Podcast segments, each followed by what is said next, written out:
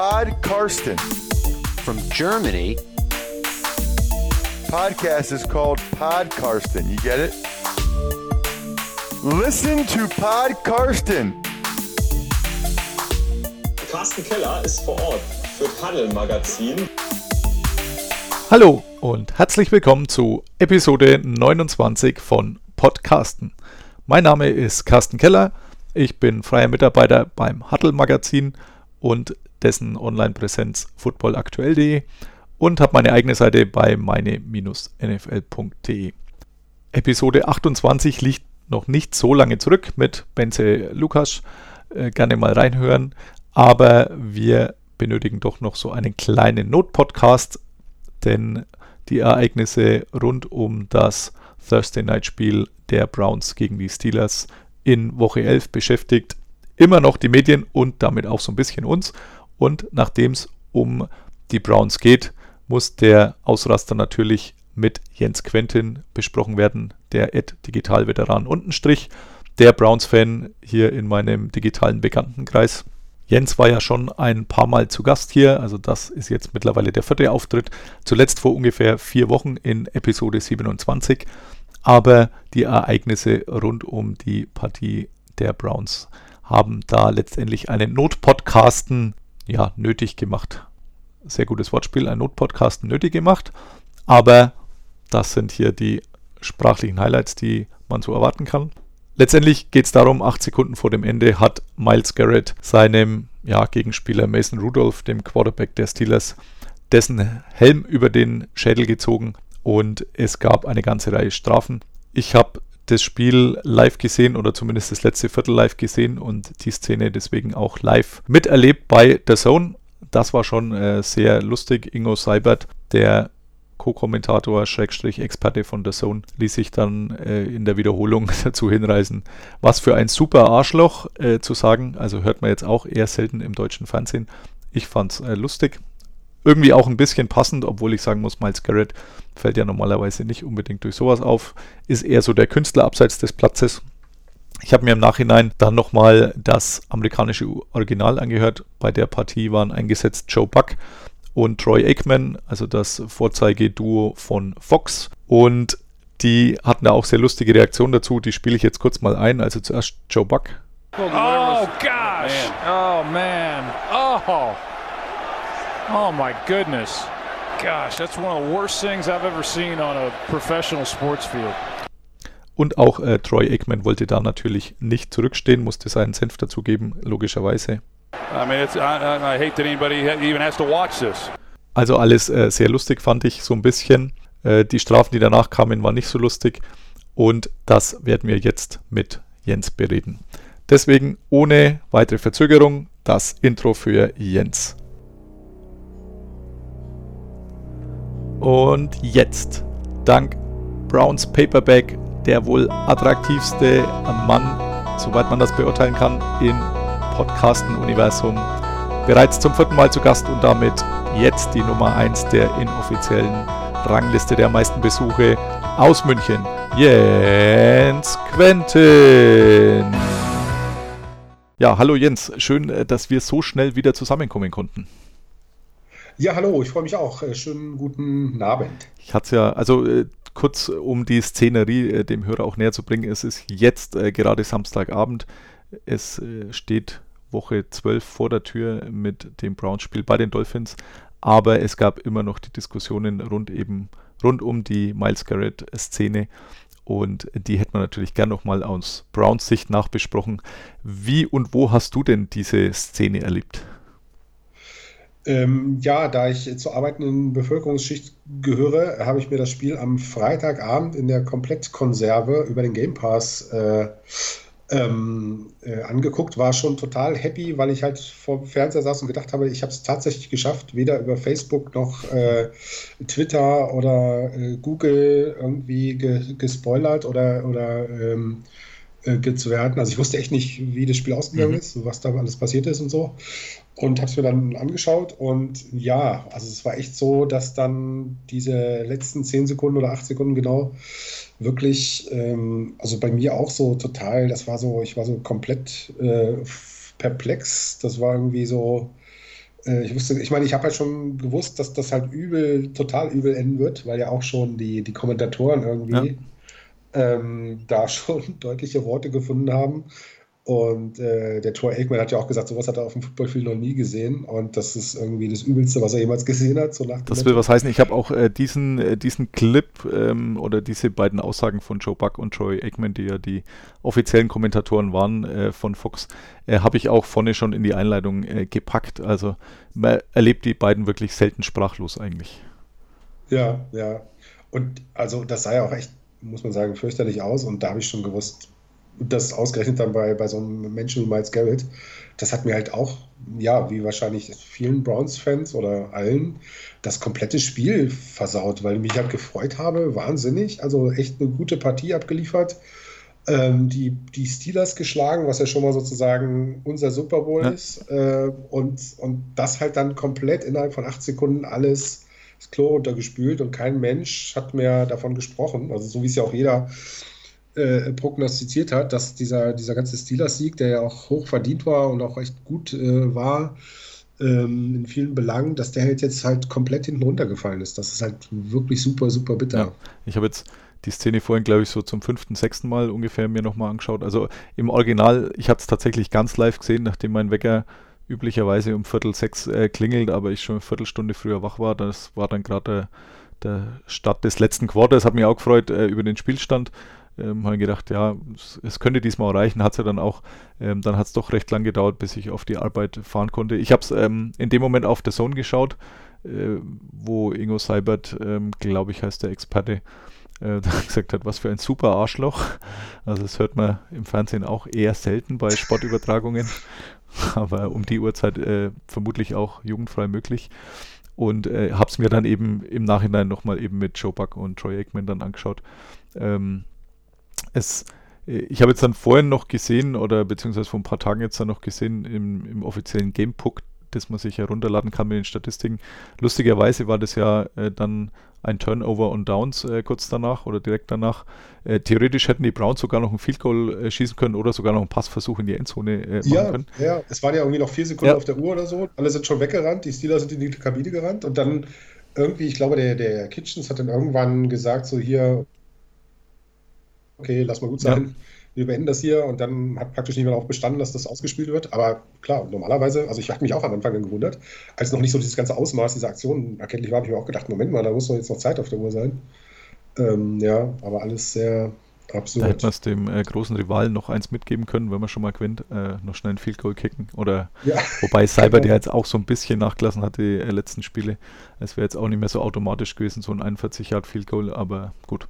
Äh, die Strafen kamen ja dann wirklich sehr, sehr schnell. Also äh, bereits am Freitag, äh, wie du es geschaut hast, standen die ersten Strafen dann schon fest. Ähm, wie fandst du die? Also ich kann es nochmal kurz äh, wiederholen. Miles Garrett quasi auf unbestimmte Zeit, also auf jeden Fall den Rest dieser Saison inklusive Playoffs. Äh, musste ich ein bisschen schmunzeln, als das so äh, verkündet wurde.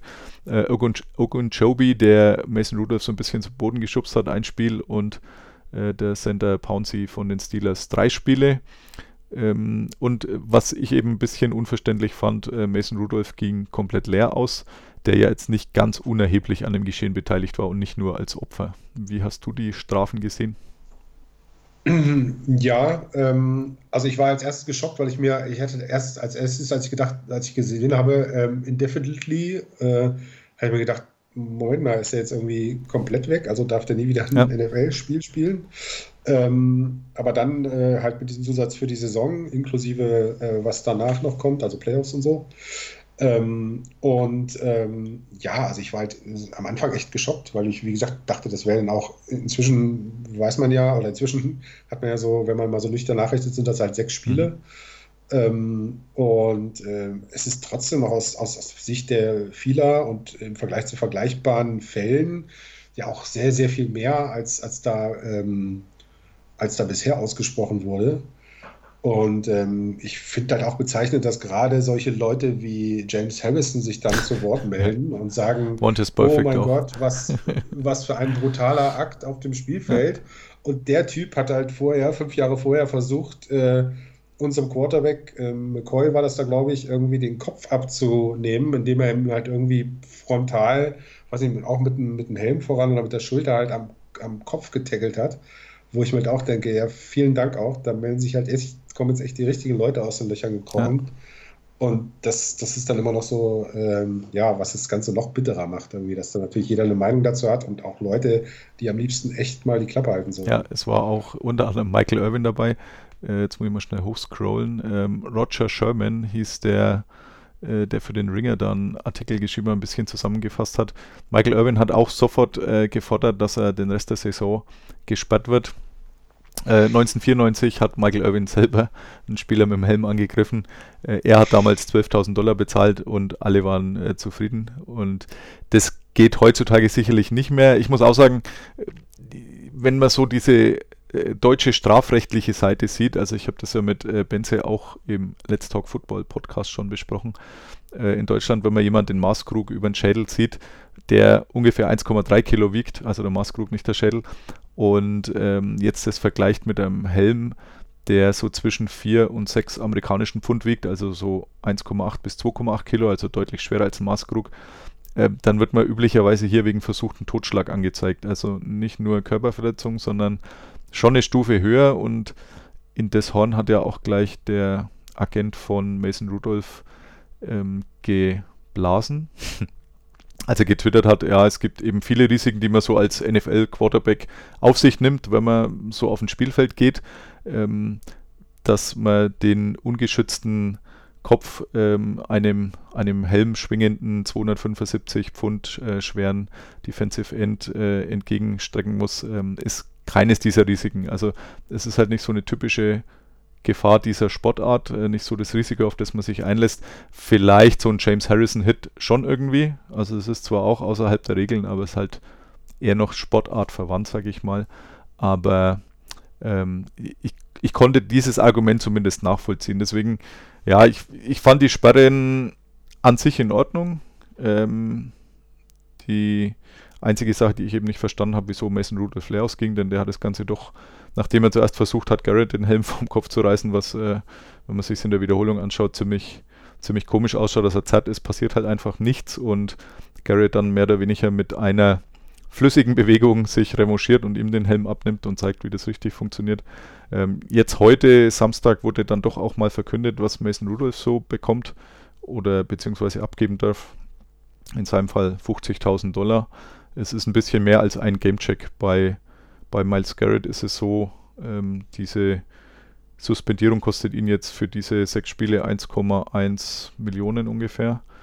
Und wahrscheinlich dann, wenn er jetzt seinen langfristigen Kontrakt verhandelt, ähm, nächstes Jahr würde er wohl mit der, fünf, mit der Option aufs fünfte äh, Jahr spielen, aber dann einen äh, richtigen Vertrag aushandeln, dann wahrscheinlich noch deutlich mehr. Also findest du es angemessen, dass Rudolf so mit 50.000 Dollar davon kommt oder wie siehst du den? Naja, ich meine, das ist ja jetzt so Salami-Taktik-mäßig immer mehr rausgekommen, wie er involviert war. Also ich muss sagen, ich habe äh, an dem Abend, in, äh, kurz nach dem, auch in den 50 Replays, die die da gezeigt haben, gar nicht gesehen, dass er halt die, dem, dem äh, Miles Garrett mhm, in die Kronjuwelen getreten hat mhm. irgendwie. Und ähm, äh, man hat dann gesehen, dass er ihm am Helm gerissen hat, also dass es halt die Aktion, dieses Helm abreißen von ihm ausging. Das war dann schon irgendwie in einer der ähm, Wiederholungen zu sehen. Mhm. Aber es war natürlich, dass das Schlimme war, dass äh, auch zu dem Zeitpunkt bei mir halt noch diese, diese, ja, diese, diese, diese Helmattacke halt einfach alles andere überdeckt ja. hat. So. Also dagegen ist halt alles andere so äh, ins, in den Hintergrund getreten. Und ähm, und es stimmt natürlich, es haben ja auch viele Leute gesagt, so, weil du ja auch vorhin diesen, diesen Straftatbestand äh, ähm, angesprochen hast, wenn er ihn halt mit der anderen Seite trifft und da, wo diese ganzen Schrauben drin sind, die äh, einem ja auch irgendwie die, den Running Backs und den, den Wide Receivers die Arme aus, äh, aufreißen, weil die halt ständig dann damit getackelt werden.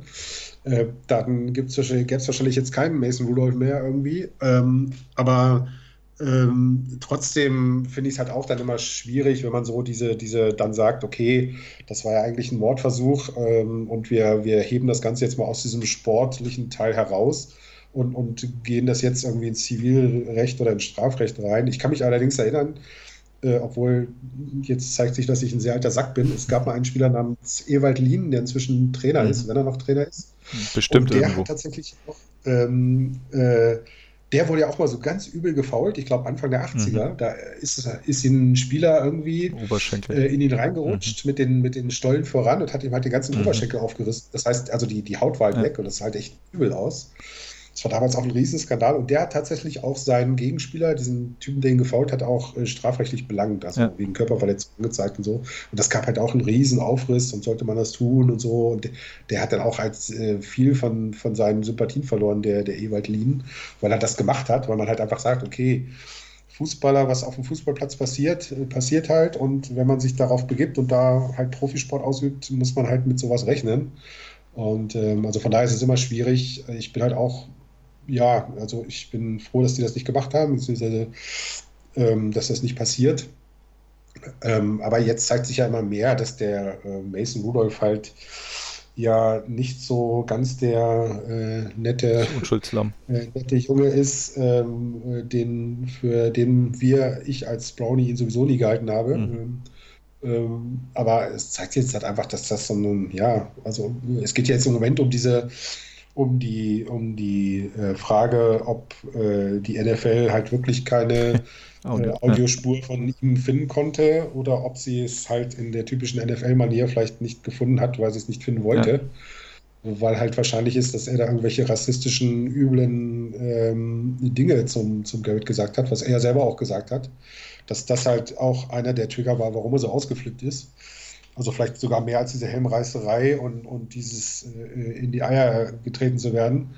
Ähm, nämlich, dass er ihn halt übel rassistisch beleidigt hat. Wobei äh, da ja Miles Garrett sich jetzt selber wieder so mit einem Statement eingeschalten hat. Also es wurde ihm ja anscheinend vorher gesagt, dass diese Anhörung der NFL bei, äh, ich glaube, die war bei diesem äh, James äh, Thrash, dem ehemaligen Wide Receiver, seine und die von Owen Joby, dass das mehr oder weniger so ein privates Setting ist und äh, so, ein- so ein interner Kreis und er war angeblich sehr verwundert, dass diese Geschichte, also dass eben Mason Rudolph ihn rassistisch beleidigt hätte, nach außen gedrungen ist. Er wollte das wohl nicht. Also es kamen ja dann auch gleich die, die Vorwürfe, wo es hieß, ja, äh, warum kommt er jetzt eineinhalb Wochen danach her? Es hat ja auch der, der Agent von Mason Rudolph wiederum äh, so getwittert, so nach dem Motto, es sah halt aus wie ein billiger Versuch, äh, die Strafe zu verkürzen aus äh, Steelers Sicht.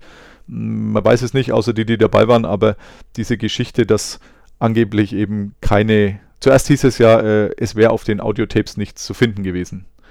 Da weiß ich jetzt auch wieder nicht, wo es herkam, aber Mary Kay Cabot, die bei den Browns ja so der Beatwriter ist oder für die Browns von Ja. Cleveland.com, die hat dann wiederum geschrieben, äh, es wurde jetzt hat erklärt, dass überhaupt keine Audioaufzeichnungen da wären. Und das kann ich mir wiederum tatsächlich nicht vorstellen. Also da hat man den Start-Defensivspieler auf der einen Seite, den Quarterback auf der anderen Seite und ein paar O-Liner, dass da überhaupt keiner mit so einem Mikro ausgestattet war, kann mir nicht vorstellen. Und es riecht eher wieder so, finde ich, wie die Geschichte, dass eben Mason Rudolph nur eine Geldstrafe kriegt, dass man da vielleicht schon von NFL-Seite so einen kleinen Deal ausgehandelt hatte mit, ja, lass diese strafrechtliche Geschichte weg, denn es, es bringt ja auch keinem was aus NFL-Sicht, wenn man in einem halben Jahr oder paar Monaten, wenn die Saison dann rum ist, äh, diese Gerichtsverhandlung womöglich ansteht und man dieses Thema wieder hochkochen muss und das äh, durch die Medien zieht.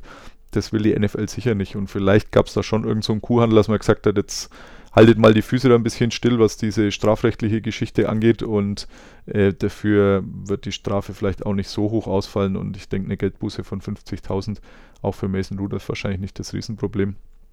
Und dazu würde dann auch passen, dass man eben angeblich keine Audioaufzeichnungen hat, was ich auch nicht glaube. Ja, es gibt ja auch diese Sequenzen, die inzwischen auch auf Twitter rumgehen, wo man halt hört, dass der, also beim Snap hört man ja meistens Ja. die Quarterbacks, wenn sie verkabelt sind. Und da hört man halt ganz klar, dass das ähm, auch später beim Jubeln irgendwie nach dem Touchdown, dass halt, dass halt ähm, Baker Mayfield verkabelt Mhm. war. Und es gibt eine Sequenz, da hörst du auch, wie einer ruft Go und kurz danach erfolgt der Snap bei den Steelers. Das deutet darauf hin, dass auch äh, Mason Rudolph verkabelt war. Also es war dasselbe, Sch- das gle- äh, Spiel. Also wir reden von dem letzten Spiel äh, Steelers gegen äh, Browns. Das heißt, das deutet schon darauf hin, dass der Typ verkabelt war. Und ich denke mir halt so, ähm, wobei du mich natürlich jetzt auch in die Reihe der berühmtesten Verschwörungstheoretiker der Welt stellen kannst, dass das Einzige, was noch schlimmer für das, MHL, äh, für das Image der NFL ist, äh, als ein Schwarzer, der einen Weißen versucht mit dem Helm zu schlagen, äh, ein Weißer, der einen Schwarzen äh, rassistisch beleidigt. Und von daher denke ich, dass die NFL da schon, glaube ich, alles, ähm, alles tut, damit diese, also ich glaube, ich denke, dass der Typ wirklich rassistisch beleidigt hat. Ich denke, das passiert wahrscheinlich auch mehr als einmal in einem NFL-Spiel. Und ähm, ich habe jetzt auch, ich glaube, im in irgendeinem Podcast, den ich dazu auch gehört habe, hieß es halt, im, also im College ist das wohl noch ganz viel schlimmer irgendwie, weil die Leute halt jünger sind und noch, noch äh, eifriger bei der Sache und da gibt es halt ständig, also da vergeht, glaube ich, keine Minute ohne rassistische Beleidigung. Mhm.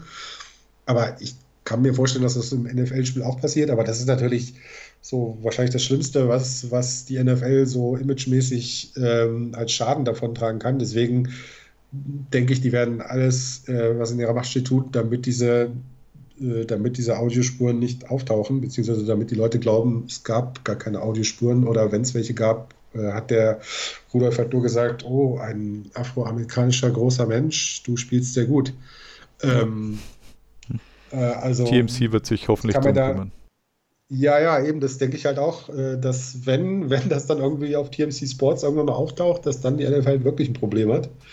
Äh, aber auch das werden sie dann wahrscheinlich. Vielleicht ist die Sache dann schon wieder so lange her, dass, dass die NFL das da nichts zu befürchten braucht oder das passiert in der Offseason oder was weiß ich. Aber ich kann mir schon gut vorstellen, auch nach dem, was man jetzt so vom Background von dem Mason Rudolph weiß, irgendwie, dass er halt schon äh, glühender Make America Great Again und Trump-Anhänger mhm. ist und dass er halt auch diese komische Journalistin da irgendwie äh, sehr verehrt, die halt auch äh, häufiger mal irgendwelchen Müll. rassistischen Bullshit irgendwie rauslässt. Ähm, also das da deutet halt schon vieles darauf hin, dass der Typ halt A, so eine Art Arschloch ist mhm. und B, äh, also Tommy, Tommy Lauren heißt die, glaube ich, diese ja. Frau. Äh, wo er auch bekannt ist, das hat ja inzwischen auch schon, haben ja auch schon viele irgendwie rumgeschickt, dass er halt da Posts von ihr auf Instagram und so liked und, und äh, vieles auch retweetet und so, was sie schreibt an ähm, an ja. grenzwertigen Dingen, genau. Also ich kann mir da inzwischen echt vieles vorstellen und äh, ja, auch, dass äh, er Mason, äh, dass er Miles Garrett halt beleidigt hat. Aber wie gesagt, ich denke, da wird er nicht der Einzige sein, der sowas auf dem Spielfeld macht, als Weißer gegenüber einem Schwarzen. Also da würde mich sehr wundern, wenn sowas äh, nicht passieren würde. Ja, glaube ich auch. Ich ich frage mich eben auch, was so dieses äh, Statement von Miles Garrett, wie, wie das eben reinpasst. Also dieses private Setting. Wenn, wenn er jetzt tatsächlich ein Interesse daran gehabt hätte, dass die Strafe niedriger ausfällt, dann hätte er es tatsächlich auch schon früher äußern können. Also äh, sicher nicht in seiner Entschuldigung nach dem Spiel, das sehe ich auch ein. Oder vielleicht äh, zu sagen, naja gut, wurde beleidigt, aber das rechtfertigt halt nicht das. Ähm, so hat er sich eigentlich äh, mehr oder weniger bei allen, außer bei Mason Rudolph, entschuldigt in seinem ersten Statement. Das hat er im zweiten so ein bisschen hinterhergeschoben. Aber dieses äh, leicht verwunderte, ich dachte, es wäre so eine ja, interne Anhörung, die nicht nach außen dringt, das äh, weiß ich nicht genau. Und ich weiß auch nicht genau, von wem die nach außen dringt, denn die NFL hat ja sicher kein Interesse gehabt, dass die Geschichte da äh, rauskommt. Also da bleiben dann nicht mehr so viele übrig. Also es müsste eigentlich dann doch von seiner Seite irgendjemand gewesen sein, äh, vielleicht dann doch wieder irgend so Agent oder sonst irgendwas, äh, der ihn da begleitet hat, weil äh, dass die NFL da irgendwas liegt, äh, was in diese Richtung geht, kann ich mir nicht vorstellen aus den Gründen, die du ja gut genannt hast. Ähm, ja, obwohl es gibt ja so äh, ich habe jetzt in Diskussionen, das wurde ja nun in jeder Sportsendung hoch und runter diskutiert, habe ich halt auch Leute gehört, die gesagt haben, naja, er hat sich ja in der Kabine scheinbar bei seinen Buddies, hat er sich ja schon direkt nach dem Spiel deutlich mhm. geäußert, mhm. dass der was, äh, was und dass der Mason Rudolph da irgendwas zu ihm gesagt hat. Also, ähm, das heißt, ich glaube nicht, dass er sich das komplett ausgedacht hat. Ähm, also ich ich glaube, ich nehme ihm das sogar ab, äh, auch unter dem oder vor dem Hintergrund, was ja Miles Garrett sonst ähm, bisher äh, für, ein, für Mensch war, dass er halt ein sehr intelligenter und, und wohlüberlegter und überhaupt nicht irgendwie, also der war ja ganz das Gegenteil von, von impulsiv und, und äh, durchdrehend. Also es gibt ja auch, kurz vorher ist ja ein paar Tage vorher, war ja auch dieser Vorfall, wo ihm irgendein Fan ins Gesicht geschlagen ja, hat. Und da hat er ja auch irgendwie nichts gemacht und, und äh, also von daher kann ich mir, wirkt es für mich nicht so abwegig, dass er sagt, naja, er wollte jetzt da nicht dieses Rassismus-Thema noch reinbringen irgendwie. ähm, und ist jetzt überrascht, dass das jetzt so äh, rauskommt. Ähm, aber klar, hört sich natürlich, wenn du es so drehen willst, kann man natürlich sagen, naja, das ist jetzt schon ein bisschen unglaubwürdig und äh, hört sich schon ein bisschen konstruiert an. Zumindest war das die Steelers-Seite. Ja, jetzt, äh, wie geht es jetzt ohne ihn weiter? Es äh, steht jetzt, äh, falls es jemand nicht am Schirm hat, morgen das Spiel zu Hause gegen die Dolphins an, denn gefühlt hat man darüber nichts gehört. es ging immer nur um das andere Thema, um das zurückliegende Spiel.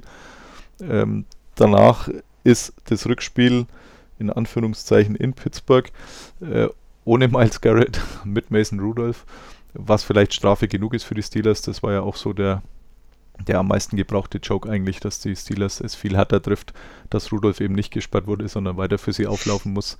Wie siehst du die Chancen äh, in den Spielen jetzt dann ohne ihn, ohne den doch wohl noch besten Pass-Rusher der Browns? Also ich glaube, das wird man halt echt erst sehen, wenn er jetzt fehlt, weil es, der hat ja, ähm, also er hat jetzt gar nicht so viel, gut, er, er war jetzt natürlich auch sackmäßig ziemlich weit vorne, aber was man natürlich immer nie so in Statistiken sieht, ist, wie viel Druck er sonst so auf den Quarterback ausgeübt hat und beziehungsweise wie viel, wie viel äh, er ähm, den Quarterback oder andere Offensivspieler in die Arme von seinen Mitspielern getrieben hat und die dann halt einen Tackle oder einen Sack machen oder so. Ähm, ich glaube, dass das ganze Ausmaß, also er ist mit Abstand der beste Spieler im Team, äh, nicht nur der beste Defensivspieler. Und wie viel er jetzt dann fehlen wird, äh, ich glaube, Olivier Vernon ist leider auch noch mhm. nicht fit, das ist halt doppelt bitter, zumindest noch nicht gegen die äh, Dolphins. Logan Choby ist auch raus, ähm, dank der Sperre. Genau, der ist halt ein Spielsperre. Andererseits sage ich mir halt auch, die Dolphins müssen wir eigentlich auch ja. in dem bis aktuellen Kader schlagen können. Also ich hoffe ja, dass jetzt die Offense sich noch ein bisschen besser einspielt. Äh, da hat es ja noch so ein bisschen gestottert, aber die war ja auch schon auf einem sehr guten Weg jetzt. Also hat eigentlich auch sehr viel richtig gemacht, was vorher falsch gemacht wurde.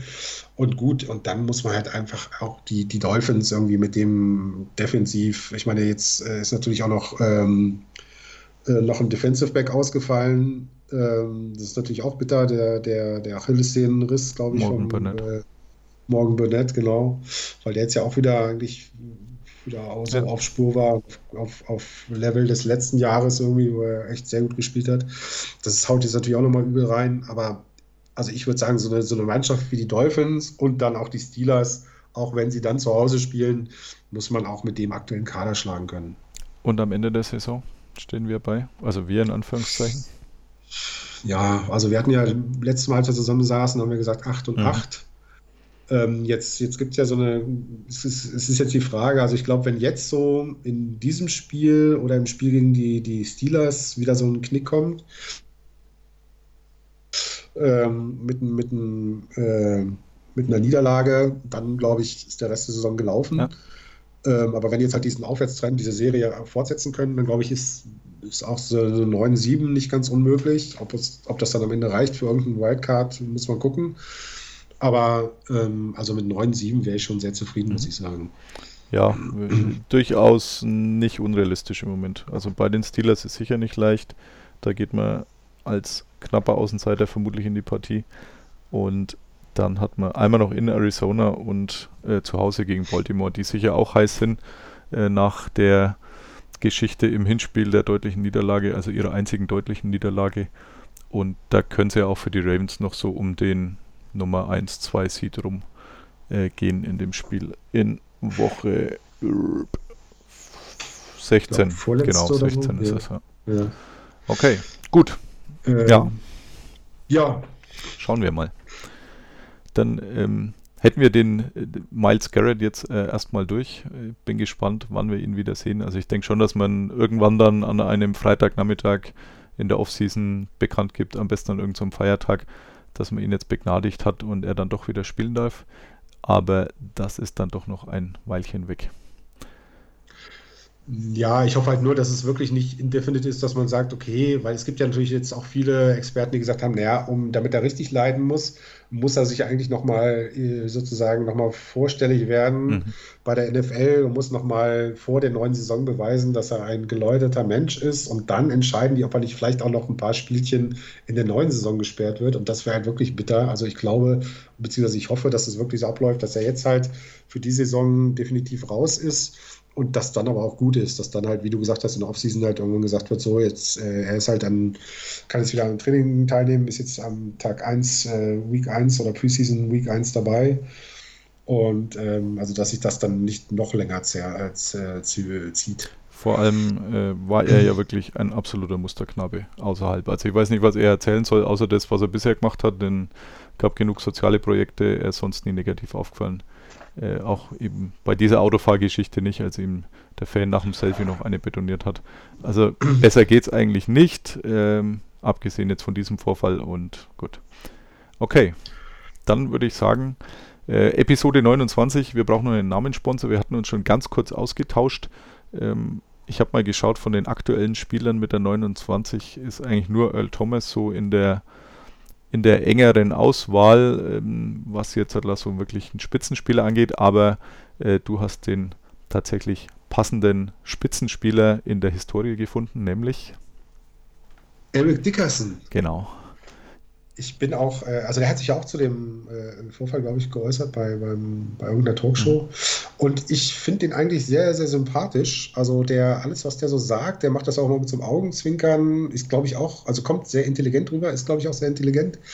Und ähm, deswegen finde ich den äh, immer sehr ähm, ja, unterhaltsam, wenn er irgendwo eingeladen ist. Und äh, glaube, der hat noch nicht so viele Hits äh, damals abgekriegt, also nicht so viele Concussions gehabt. Ja. Nämlich das alles das, was er jetzt so sagt im äh, gesetzten Alter, macht eigentlich Sinn und ist auch häufig witzig. Also wie gesagt, äh, ich mag ihn sehr. Hat äh, elf Jahre in der NFL gespielt, 83 äh, der Second Overall Pick von den Rams damals, äh, hat dann auch bei den Colts ein paar Jahre gespielt, zum Schluss raus Raiders und Falcons und hält immer noch den Rushing Yards Rekord für eine Saison und zwar 84 bei den Rams, 2105 Yards, also eine Marke, die bisher Wahnsinn. noch keiner knacken konnte. Jetzt, ich war jetzt am überlegen, irgendjemand war letztes Jahr mal on pace, äh, wo es hieß, theoretisch könnte das vielleicht knapp werden. Ich weiß aber nicht mehr, wer das war. Naja, immerhin ist Nick Chubb ja der erste Running Back diese Saison, der die 1000 Yards Marke mhm. knackt, geknackt hat. Ähm, aber ob der in diese Sphären noch aufsteigen kann, ist natürlich, also das ist, glaube ich, so ein Rekord, der halt echt noch vielleicht eine lange Zeit halten wird, weil es gab ja schon echt sehr, sehr viele gute Runningbacks die letzten Jahre, aber ähm, ja, der Rekord steht noch. Ich denke auch, dass der länger überdauert. Also Nick Chubb, äh, prophezei ich jetzt mal, wird nicht brechen. Einfach, es sind noch sechs Spiele, ähm, da wäre jetzt dann doch irgendwo so bei 180 Yards pro Spiel, die er noch erlaufen müsste. Und nachdem jetzt Kareem Hunt wieder da ist, ist ja nicht so, dass Nick Chubb ähm, alle Snaps kriegt oder alle Carries. Ist jetzt nicht der prototypische Nummer 1 Back seit Hand zurück ist. Von dem her eher unwahrscheinlich, aber das ist ja auch nicht das Ziel dieser Saison gewesen. Aber Eric Dickerson auf jeden Fall äh, genau. sehr markantes Äußeres auch, also musste immer mit so einer Brille spielen, ähm, die Anfang der 80er, Ende der 80er auch ähm, sehr lustig aussah. Also man sieht es dann auch auf dem Beitragsbild zumindest wenn ihr den Podcast über meine Seite gesehen habt oder die Twitter-Bewerbung dafür, dann wisst ihr, was ich meine, denn wie gesagt, das fiel doch durchaus auf. Jetzt mittlerweile fällt es nicht mehr ganz so auf seine Brille wie damals. So ein bisschen vergleichbar mit Karim Abdul-Jabbar. Ja, genau. NBA. Ja, ähnliches Modell. Selber Brillensponsor wahrscheinlich. genau. Heute wäre es ein Brillensponsor. Keine Ahnung, ob es damals schon Brille, Geld Genau. Das äh, Kassenmodell. Okay, gut. Dann danke ich dir, Jens, äh, für diesen Samstagabend-Anruf. Und äh, ich bin sehr gespannt, wann wir die Browns nochmal besprechen müssen oder ob. Ja, dann, wenn sie halt den Super Bowl gewonnen haben. Ohne Miles ja okay. Ich weiß gar nicht, er muss sich ja vom Team fernhalten, ob er dann zur Feier kommen dürfte. Ja, der dann nächstes Jahr ja. lieber. there's, also nächstes Jahr. There's always next year. Genau. Super. Also dann, wie gesagt, herzlichen Dank und. Ja, ich danke. Es war wie immer ein sehr schöner Plausch. Ja, genau, kann ich zurückgeben. Bis demnächst. Bye, bye. Bis dann. Tschüss. Listen to Pod Karsten. Auch nochmal von hier herzlichen Dank an Jens, dass er wieder so kurzfristig zur Verfügung stand. Wir sind damit schon wieder fast am Ende.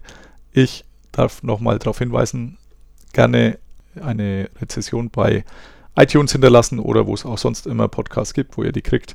Feedback immer gerne erwünscht und ansonsten hören wir uns hoffentlich demnächst wieder. Danke und bye bye. Listen to Pod Karsten. Pod Karsten. Thank you, Karsten. go with. Carsten Keller ist vor Ort für Tunnel Magazin. Karsten, you're a great dude. Danke and alles gut.